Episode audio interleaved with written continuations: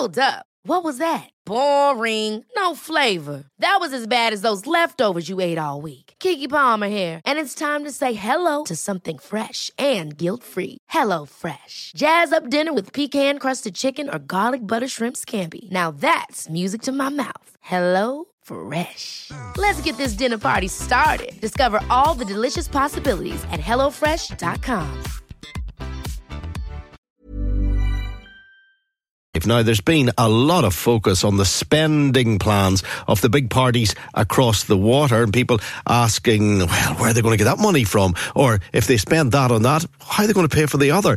Uh, let me speak to Dr. Esmond Birnie, who's always got his eye on the economy, and of course, for many years a year, his eye on politics as well. Uh, Esmond, good morning. Good morning, Frank. Uh, you're a senior economist at the Ulster University. You've been looking at the figures with regards to our local parties.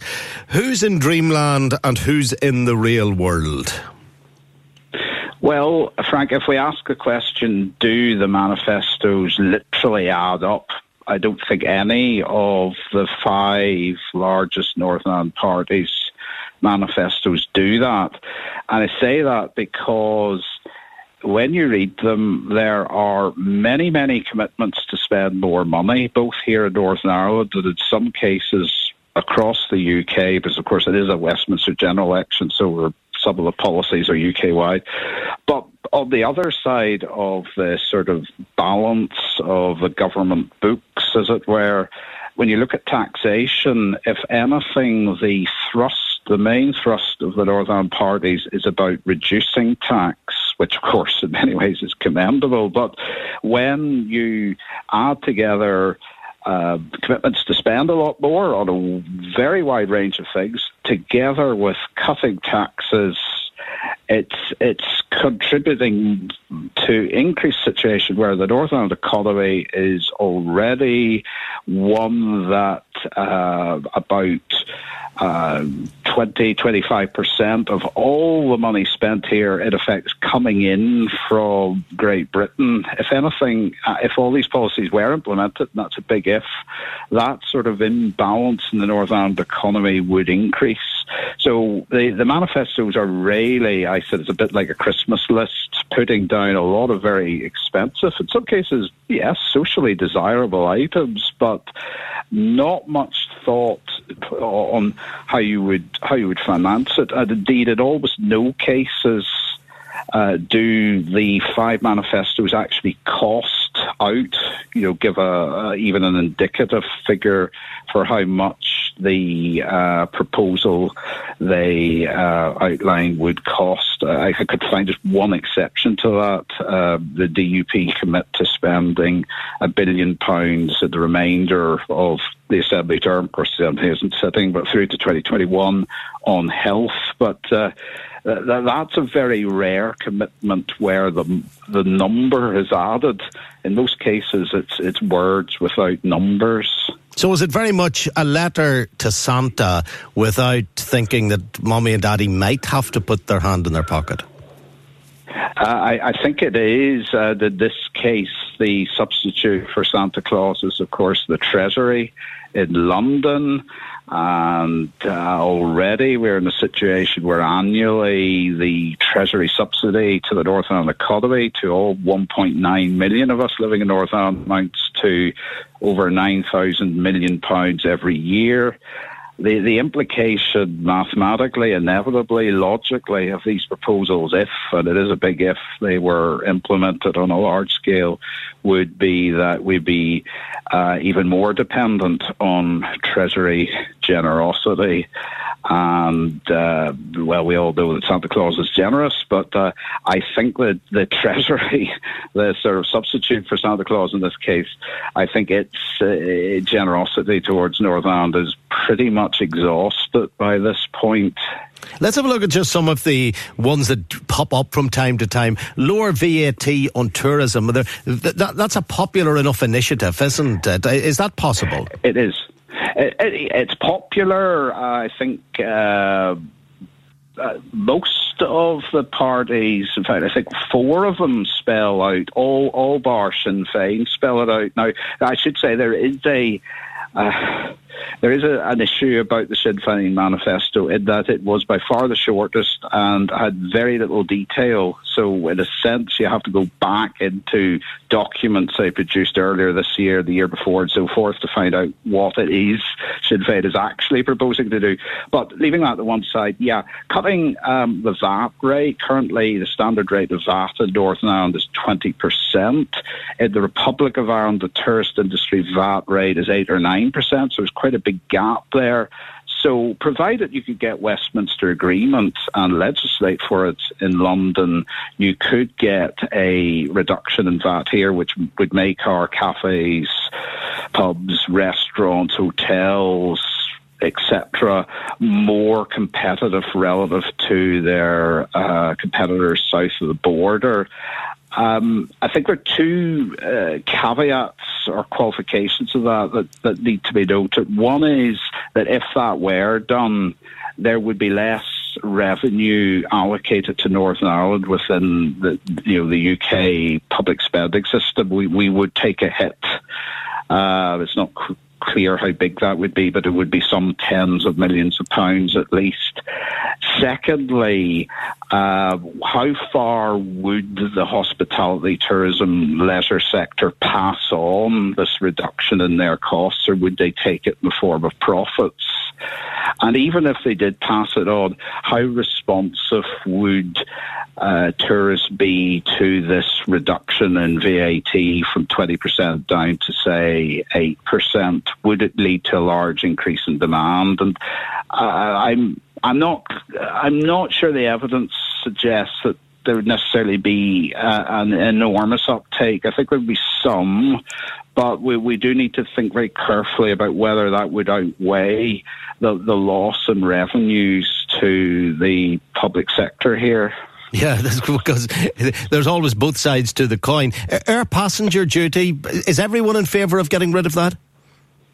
I, again, this is one where uh, at least the, the, the, parties beyond Sinn Féin, because again, Sinn Féin have a, have a sort of cover-all statement. They want more economic powers, which could include the power to reduce air passenger duty on short haul pl- flights, but they don't spell it out. But the, the other four parties, yes, certainly are, are, are, are leaning in that direction.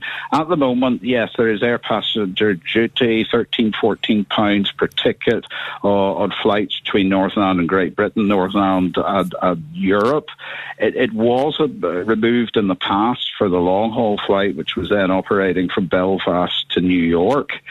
Um, so the proposal would be to, to remove it completely. Now, again, there would be a hit to the, the funding for Northern Public Sector, perhaps up to about 50, 60 million pounds per annum.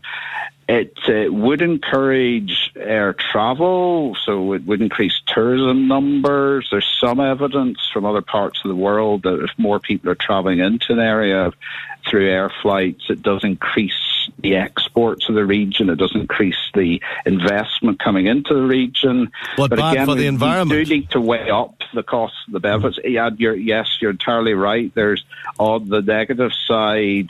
Uh, and this was obviously why the, the London government introduced or claimed why they introduced APD in the first place.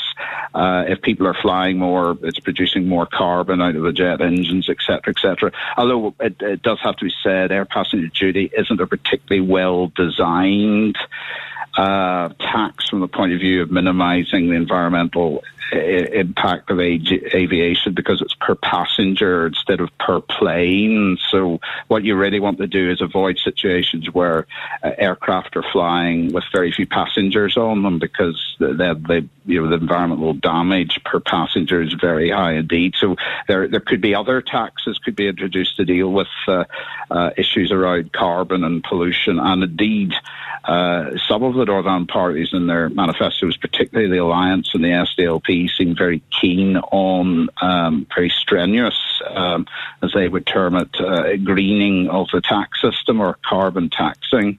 Now, does lead into a range of, of bigger issues, of course. Yeah, well, just a couple of others briefly. Where are we with corporation tax? It used to be in the news all the time. Where are these parties with that? Yeah, that, that that's an interesting one because, uh, as far as I could see, reading the five manifestos, the only party that spells out a continuing commitment to reducing the corporation tax rate here, which currently 17 uh, and a half. It is uh, uh, 12.5% in the Republic of Ireland is, the SDLP. The, the, the other parties uh, are, are, silent, although maybe they think they've implied it by their previous support for it and uh, don't feel a need to reiterate it.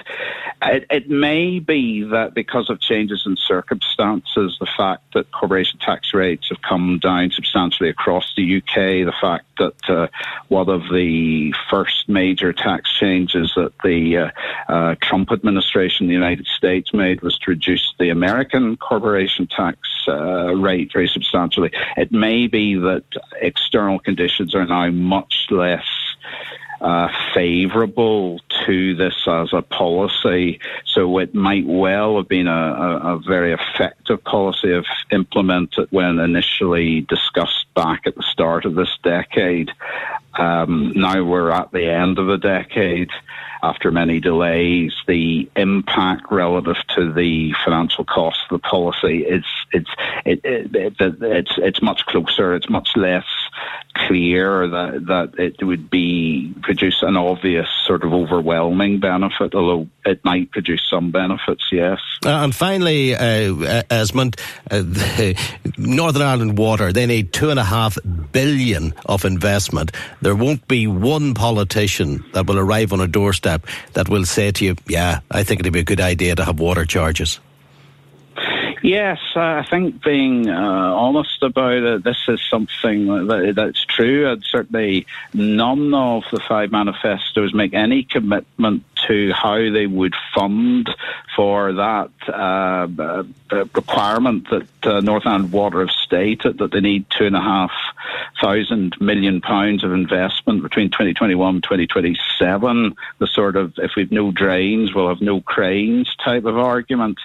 Um, I, I, personally, and you know, I, I can I, I, look at this from both sides of the fence. As somebody now an economist, that was an economist, and somebody was an elected politician. I think this is disappointing. I, I think uh, the parties collectively aren't giving enough credit to the intelligence of the electorate. People could see that parts of our infrastructure are crumbling away, sometimes literally. So if we don't invest, and that does imply some pain in terms of paying more, than we will pay indirectly. And I think also it has to be said sometimes politicians should simply just do the right thing and you know take a risk and, and sometimes they are rewarded for um, stating an unpopular policy but yep, you're right. Generally, uh, in terms of tax policy, they're all playing safe, and that does have the implication that the sums are not adding up across the board. Yeah, just on the water charges, because people will be on to me hand over fist as they always are, saying, "Oh, we already pay in the rates. We already pay. Uh, we're, we're, already paying here in, in Northern Ireland. We're, we're simply yeah, we're not we're not paying enough." Exactly. Yeah, I know that argument is often mo- made and uh, sometimes even made by some of the uh, politicians, but you need to look at the rates we pay on average plus uh, well, of course, in this case, the absence of domestic water charges relative to Great Britain, and per household, it, it, it on average, the total payment rate plus water charges, Northern compared to England, Scotland, Wales, you're talking about several hundred pounds per annum on average lesser payment here, indeed maybe as much as £500 per annum less payment here. That